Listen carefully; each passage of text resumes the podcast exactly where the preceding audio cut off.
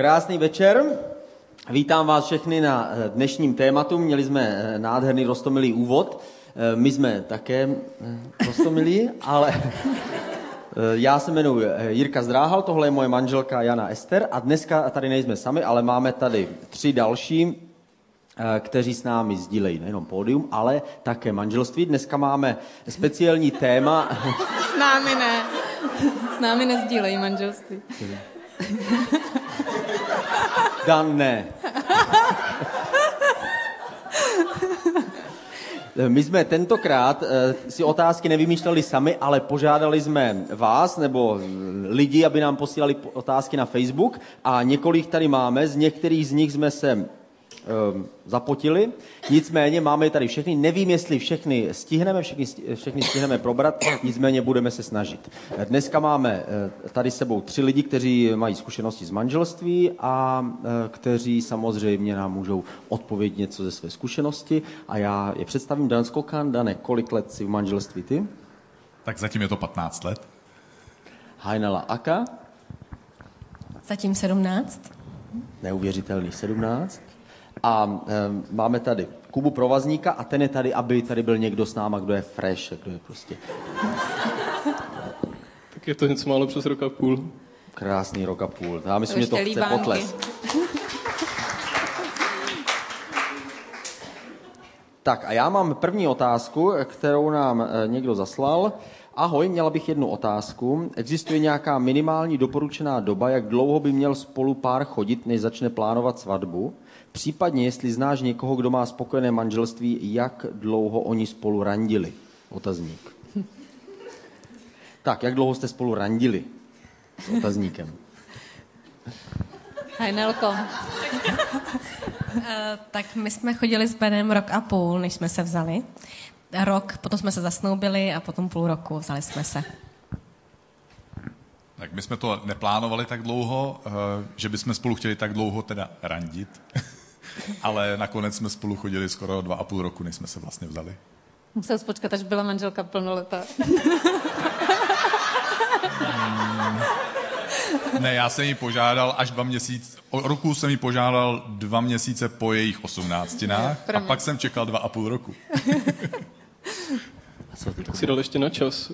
My jsme spolu, my jsme se zasnoubili asi po 12 měsících nebo něco málo více, po 15 měsících jsme se potom jsme se brali, no.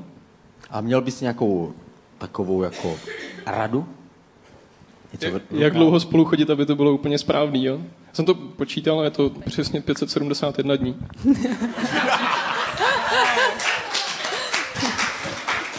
ne, tak na to asi neexistuje žádná takováhle odpověď. Tam, tam jde o to, co je cílem toho, toho chození a toho randění a to by, to by mělo být to, aby se ty dva lidi poznali, aby se nějakým způsobem kvalifikovali na to, jestli, jestli ten druhý navzájem, eh, jestli se spolu dokážou prostě snést, snést celý život. No. Já si nemyslím, že na to musí přicházet nějakou šílenou jako dobu. Určitě a já souhlasím s Kubou a taky ono je rozdílný, pokud někdo chodí s někým rok a půl nebo rok a přitom někdo bydlí v Malajzi, někdo v Praze a vidí se dvakrát za rok. Ale myslím si, že ta doba musí být taková, abychom toho druhého viděli um, jinak než přes ty růžové brýle té zamilovanosti, abychom ho poznali i v těch těžkých situacích nebo v nějakých překvapivých situacích, protože potom, když lidé se berou v takové té, v tom oparu té zamilovanosti, tak potom po letech v manželství muž prohlásí, tohle už není ta žena, kterou jsem si bral, ale přitom uh, ona je to ona, to je právě ona, ta originální, protože ta skutečná, protože typologicky se zjistilo, že v té úplně první fázi chození eh, člověk potlačí tu svoji přirozenost a chová se přesně opačně. To znamená, extrovert najednou umí naslouchat a je tichý. A introvert naopak, který je někdy sám, tak najednou hodně mluví a tak dále až po nějaké době začneme chovat tak, jaký jsme. Skutečně. My tomu říkáme lovení. Jako. Lovení. To je správný pojem. A ty si pamatuješ, kdy jsme se zasnoubili? Um, dneska tady probíráme úplně jiné otázky. Dobře, tak, tak druhá otázka byla. Ahoj, měla bych na vás jednu otázku na VIP Celebration. Je mi 17 let a jsem křesťanka. Nedávno jsem se zadívala do jednoho kluka a líbí se mi. On ale v Boha nevěří. Chtěla bych poradit ohledně toho, jestli mám se vztahem vůbec začínat, aby naše odlišné názory na víru tomuto vztahu neuškodily. Myslíte, že je šance, že by se stal také věřící? Jak takové vztahy většinou dopadají? Nevím moc, co mám dělat. Děkuji, Daniela. Daniela? Daniela se ptá Daniela určitě. tak asi to není moje 12-letá dcera. Její 17. Ano, její Dobře. 17. Takže si to mohla vymyslet připočítat pět. Už víme, kdo to poslal. Bude úplně z jiného města, z jiné planety. Výborně, je z jiné planety, takže tím se to zjednodušuje. Eh, tak eh, pravděpodobnost, že se někdo obrátí, tak já bych si jako přál o spoustě lidí, aby se obrátili. Takže na to bych jako úplně nesázel. A asi bych si teda položil otázku spíš, než jestli je, si smím nebo nesmím, nebo mám zakázáno, nebo není mi doporučeno, nebo jakkoliv bych to položil. Položil bych si tu otázku trošku jinak, co bych chtěl vlastně v životě eh, v tom vztahu kam bych chtěl v tom vztahu dojít. Chci mít křesťanskou rodinu, chci děti vychovávat v křesťanském prostředí, chcem, chci, abych se svým životním partnerem sdílel nějakou duchovní cestu, nějakou službu lidem, službu Bohu, eh, jakým způsobem si budu plnit tyhle, tenhle svůj vnitřní cíl a podle toho vlastně jsem si já vybíral osobně svého životního partnera. Um, já taky s tím souhlasím. Uh, Boží slovo říká, že když eh, Boha přizveme k našemu manželství, tak uh, vznikne trojpramený provázek. Manžel, manželka a Bůh. A když se podíváme kolem, tak opravdu každé druhé manželství se dneska rozvádí, protože ty tlaky ze všech oblastí jsou hodně velké na tu jednotu a tak dále. A pokud uh, obě, oba dva ty provázky se lžou, dejme tomu v tom smyslu třeba, že každý jakoby má svoje problémy a tak dále, tak pořád tady je Bůh, který to manželství drží. Takže já určitě uh, doporučuji um, vzít si někoho, kdo sdílí stejné hodnoty a uh, víru v Boha. Jo, tak holčina tam píše, že je věřící, že jo? Takže uh, předpokládám, že asi hledá kluka, se kterým chce chodit pro to, aby si našla kluka, který ho si třeba jednou vezme. A e, těžko by asi, když by, když by se nepovedlo, že by uvěřil, tak by těžko potom hledali asi něco společného, podle čeho se řídí, kdyby, ne, kdyby neměli, kdyby neměli to, toho Boha, jako tu, tu Bibli, kde, kde jsou prostě věci dané a, a na tom se lidi můžou shodnout, prostě, jak to má být správně a můžou se podle toho nějak dohodnout. Co, co jako najdu, těžko najdu něco takového čím se budeme řídit a čím se domluvíme, když, když nebudeme oba věřící. Tak, první pikoška máme tady. Dobrý den, viděla jsem vaši upoutávku na vaši akci. Ráda bych se zeptala na jednu věc, o které se mi nedávno zmínila jedna kolegyně v práci. E, jo, ne, to ještě není, to je, tahle je inteligentní. S manželem žijeme již spolu několik let a náš vztah už není takový, jako býval ze začátku. Spíš se mi zdá, že nedokážu manželovi náležitě vyjádřit svou lásku k němu. Prý ale podle mé kolegyně existuje něco jako pět jazyků lásky. Je to pravda? Můžete mi o tom říct pár základních informací? Děkuji. Marie.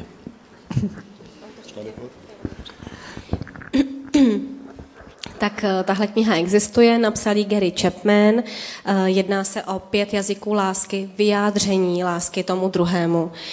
Ehm, jeden z těch jazyků je dárky, to znamená, že když dáváme dárky tomu druhému, tak on se cítí milovaný. Musíme najít ten přístup a tu formu toho, kdy on se cítí milovaný. Eh, já jsem vlastně ráno zmiňovala to, že někdy můžeme milovat jeden, druhému, jeden druhého, ale nemusíme se tak cítit, že jsme milovaní, protože on nám, ten protějšek, vyjadřuje svoji lásku jiným způsobem, který pro nás není tím jazykem, abychom se milovaní cítili, takže se můžeme jakoby míjet. A jeden z těch jazyků je teda, je teda uh, jsou dárky, druhým je pozornost, potom je tělesný kontakt, ujištění a pátý jazyk pozornost. Už jsem říkala? No furt sama pozornost, já to znám. a do, Eh, doporučím ještě další knihy od Gary Chapmana, ehm, Pět jazyků lásky a děti a Pět jazyků lásky pro osamělé nebo svobodné. Určitě doporučuji těm z vás, kteří ještě nejste ve vztahu, tuhletu poslední knihu. jo, ta, ta knížka je určitě, určitě výborná, určitě, určitě může moc pomoct. Tam jsou superové příběhy a vyplývá z toho třeba to, že se budu, že se taky může stát, že se budu hrozně moc přemáhat a budu třeba uklízet celý barák kvůli tomu, abych se tomu druhému zavděčil, on si to ani nevšimne. Tak abych to nemusel dělat zbytečně, to je lepší. Si Takže je to dobrý to přečíst. Jako. To jsou skutky služby, ten pátý jazyk. Ještě danej něco k tomu? Nebo ne, nemusíš, jak chceš? Já jsem měl jenom poznámku k tomu, že někdo tady má asi jazyk lásky, pozornost a přitahovalý, tak... a zhodil židli. Další otázka. Ahoj, rád bych se vás ze zajímavosti zeptal na jeden dotaz. Možná je to trochu osobní a otázka víc na tělo, ale zajímalo by mě, kolik je na tom pravdy. Ve společnosti je rozšířena představa, že křesťané mají nudný a stereotypní sexuální život. Jak se na tento argument díváte vy z pozice křesťanů? Jsou na to nějaké studie nebo výzkumy? Souhlasíte s tím? Díky za odpověď. David. to je jako David, osobní a na tělo. na čí tělo to bylo?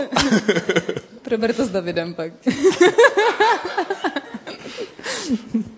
tak eh, jednoznačně je vidět, že křesťané žijí takový celkově takový šedý život, proto já od rána vlastně, když stanu, tak jsem v teplákách, na loď přijdu v teplákách a manželka taky večer není překvapená, když do ložnice přijdu v teplákách.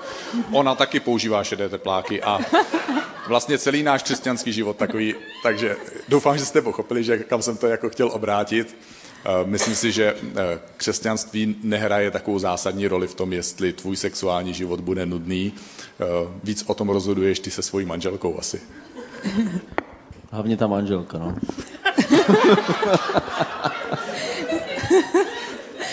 to si vyřídíme.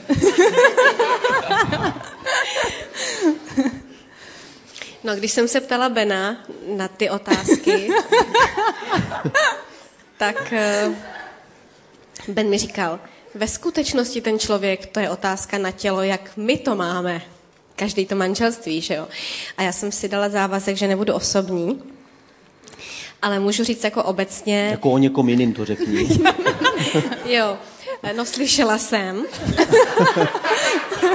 v ložnici. mm.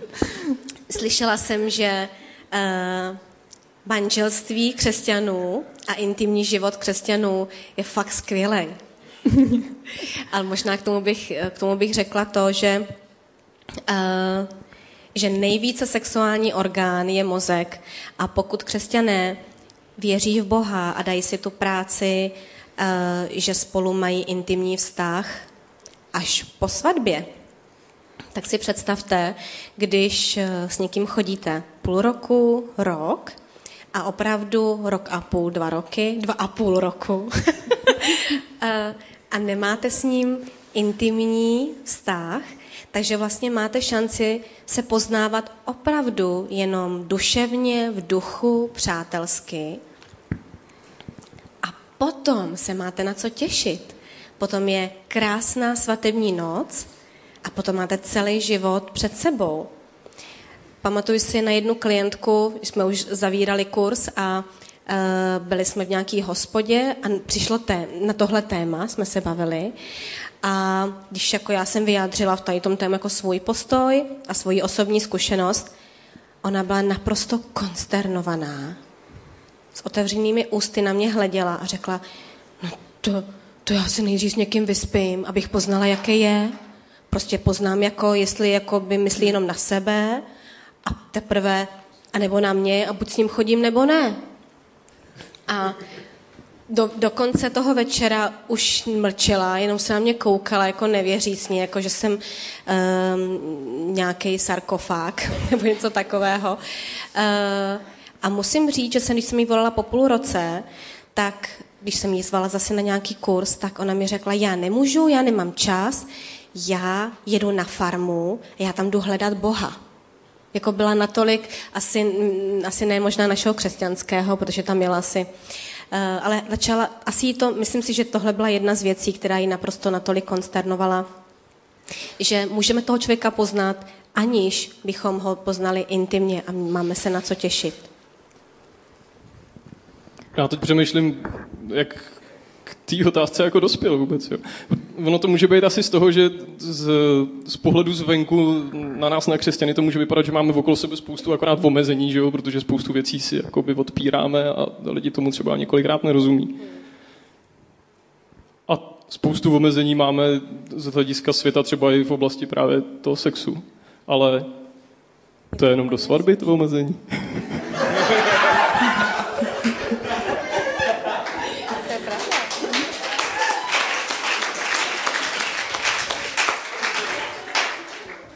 Kubo, příští týden seš tady sám.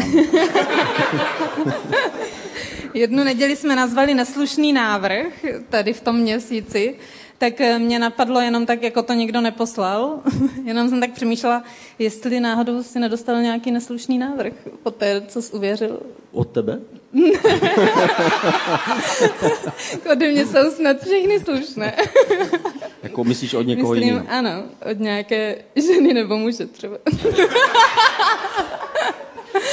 jo, s mým obličem to je pořádek.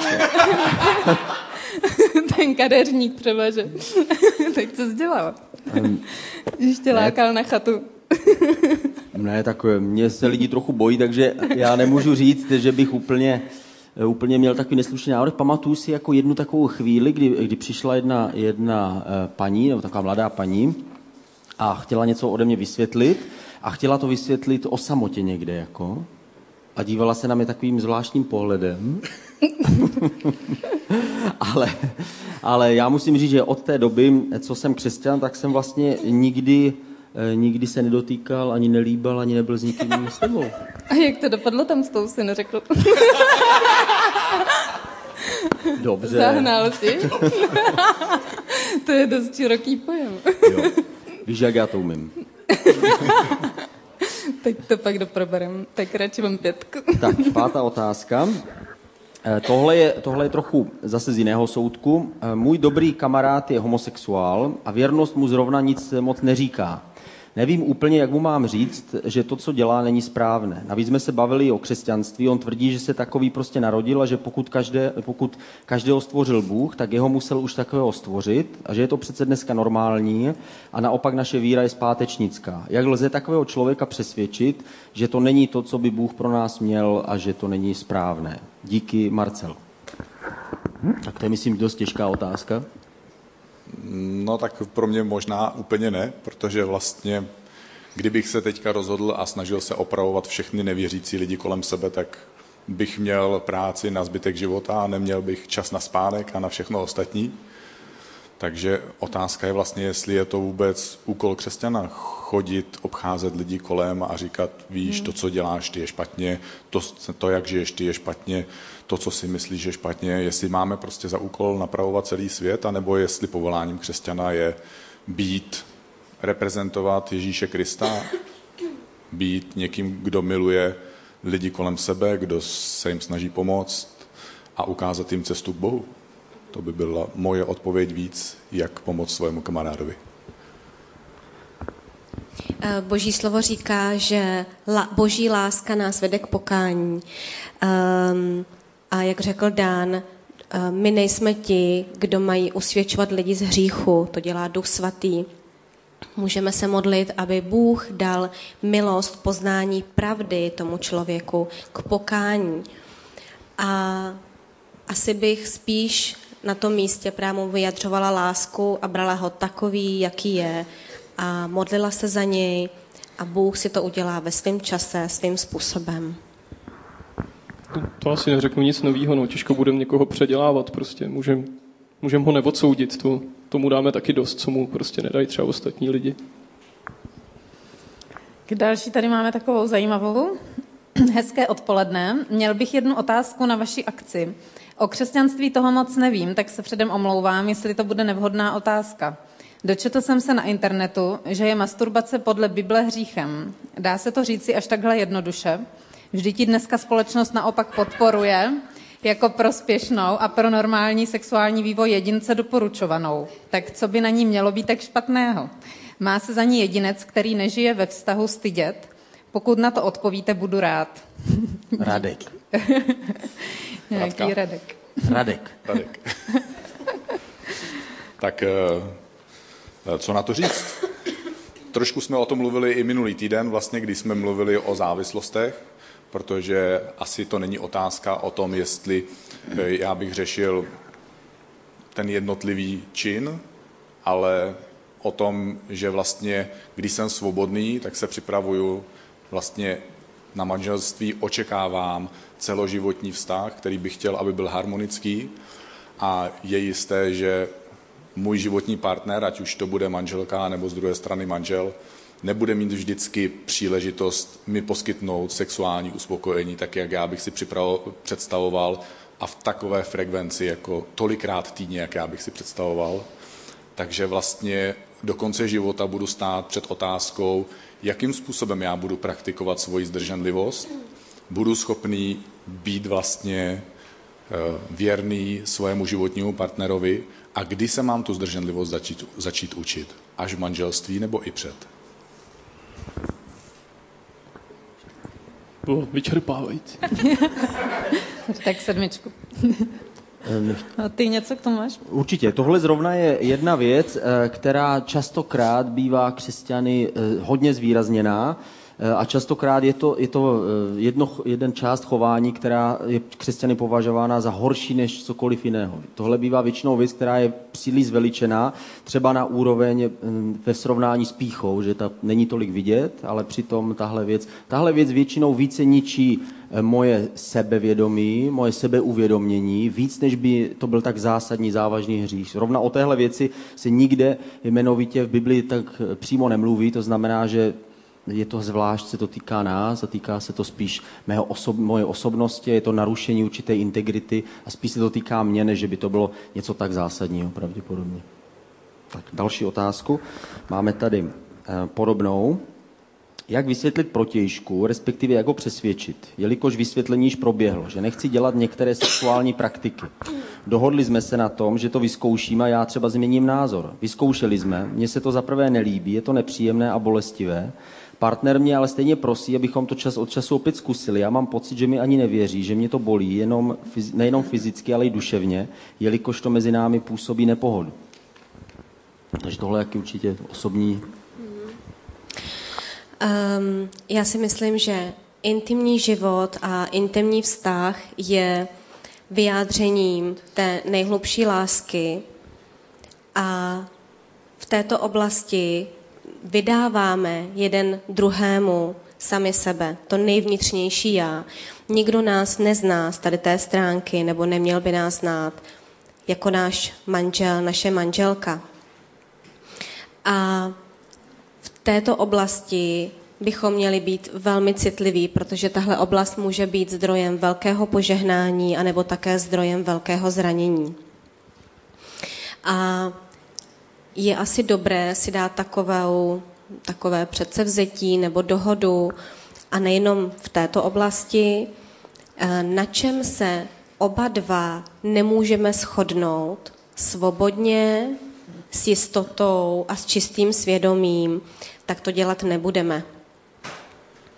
A teďka mě napadlo, proto jsme si koupili naši sedačku až za rok a půl, protože jsme se nemohli shodnout, která ta sedačka je nej, nejlepší. Takže radši to nekoupit, radši to neudělat, než aby potom jeden z nich byl frustrovaný. A tahle ta oblast je obzvlášť velmi citlivá. A myslím si, že muži, mužům bych řekla, méně je více. Protože pokud eh, manželce vyjádříte svoji lásku, respekt, úctu tím, že nebudete na ní tlačit, když ona jenom naznačí, že to není pro ní úplně ideální, tak tím mnohem víc získáte, protože ta manželka vám vydá svoje srdce, svoje postoje, bude k vám otevřená, což se samozřejmě uh, odrazí i v jiných oblastech. Ve skutečnosti se říká, že intimní život je odrazem, skutečným odrazem vztahu, toho běžného vztahu v komunikaci a tak dále, tom běžném životě. Takže uh, tam byla ještě ta druhá uh, vlastně rovina, jak mám svého manžela přesvědčit, tak každý je typologicky jiný, na každého platí něco jiného, ta žena určitě ví, když něco potřebuje, tak kdy je nejlepší čas, jakým způsobem s tím mužem. Já jsem uváděla příklad, který mě se líbí z knihy Ester, Bible, kde vlastně, když ta Ester něco chtěla, tak se vybrala vhodný čas, nakrmila ho, pozvala ho na tu Eh, hostinu, krásně se oblékla, krásně se nalíčila a teprve, když ho nakrmila dvakrát, pořádně na té hostině. Tak, když jste už nemohl hýbat. tak eh, potom teprve, když on byl otevřený a on se jí ptal, co pro tebe mohu udělat, tak mu to vlastně řekla. A dopadlo to tak, pardon, a ještě jsem uh, velmi důležitou věc zapomněla. Nejdřív se modlila a postila ta Ester. Takže jí potřebujete novou sedačku. Modlitba, pust, jídlo. Uh, to je žert samozřejmě, ale chci tím říct ve správnou dobu, správným způsobem. A ještě bych tady zmínila to, že každý člověk je jiný a ta manželka určitě má citlivost na to, jakým způsobem to říct tak, aby manžel slyšel, aby opravdu rozuměl to, co mu říká. Někdy nenastačí, nestačí jenom naznačit, muži někdy musíte říct na rovinu, jak to je. Někdy. Většinou. Většinou. Vždycky. tak tohle Díky, je reakce. Dane, já jsem to nechtěla. Tak. Můžu. Dane, jak bys to doplnil ty? Já bych doplnil, že my opravdu jsme natvrdlí, takže pokud nám to někdy chcete naznačit, tak je to hrozně od vás milý, že máte takovou důvěru v to, že my jsme tak důvtipní, ale pokud nám to řeknete jasně, nám to možná i dojde. Amen. Třeba, třeba nám napište mail, jak říká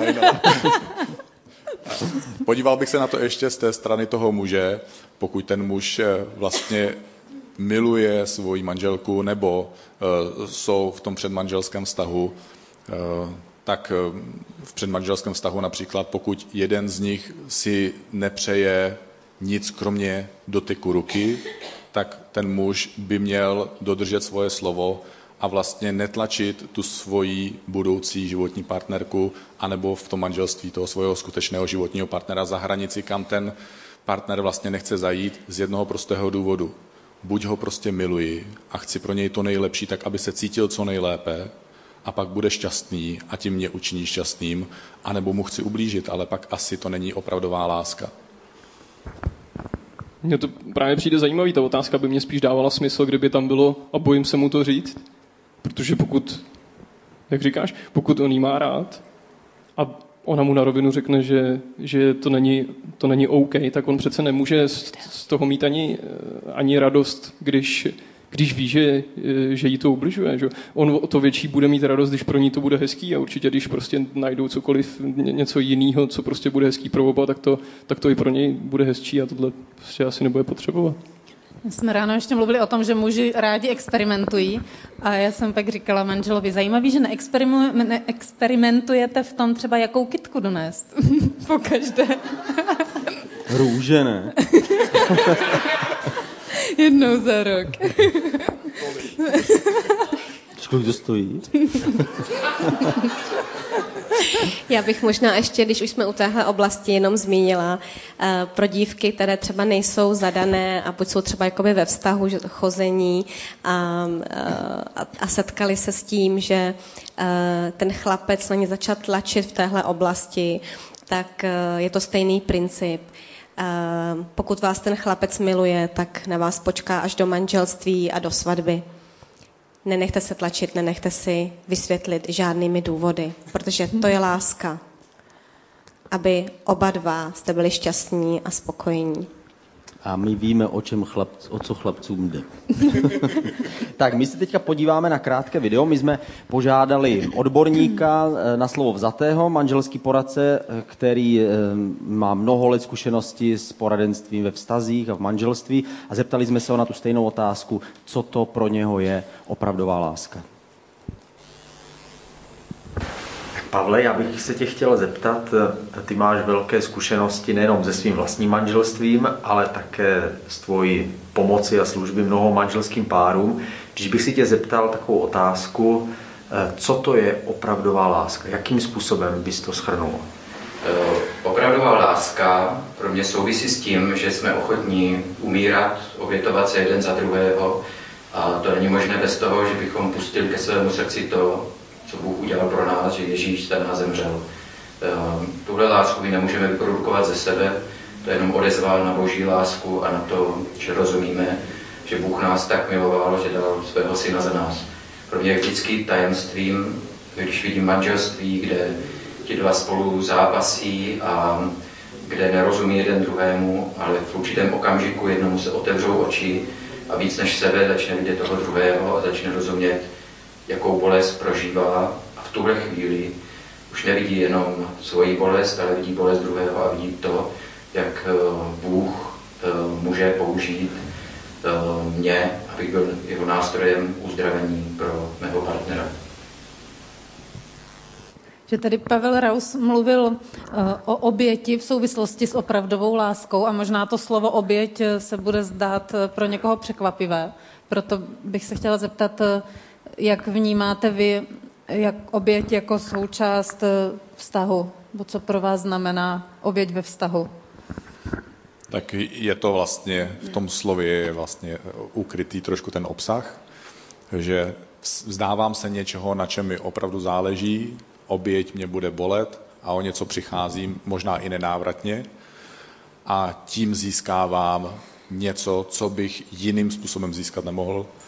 Eh, v manželství a v partnerství ten vztah prostě může být opravdu naplňující a může opravdu prosytit a prozářit život člověka a za to stojí, všechno něco stojí a za tohle stojí určitě zaplatit.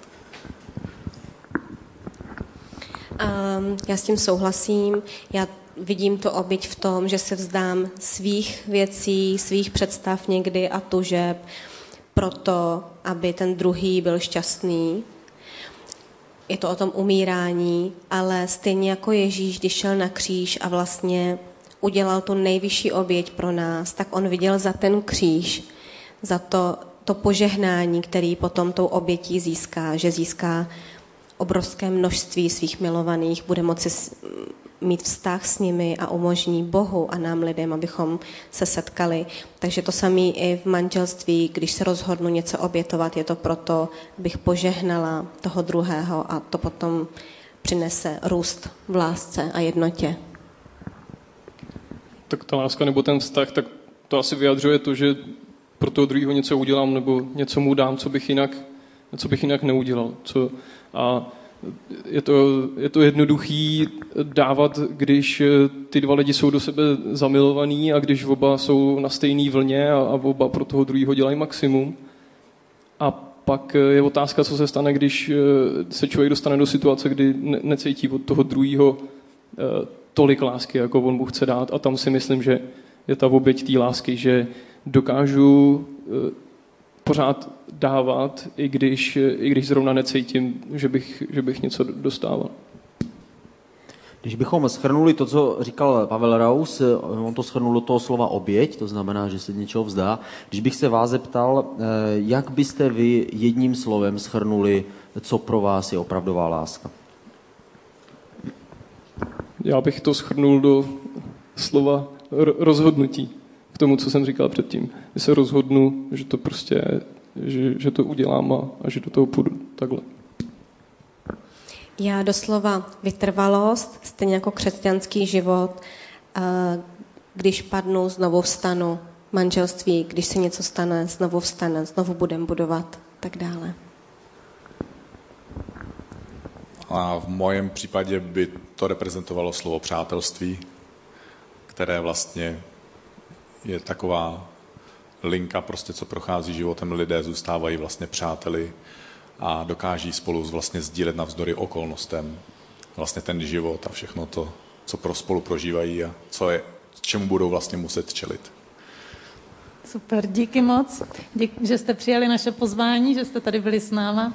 A já bych určitě nám i vám všem chtěla popřát, aby jsme prožili co nejvíce dní v opravdové lásce.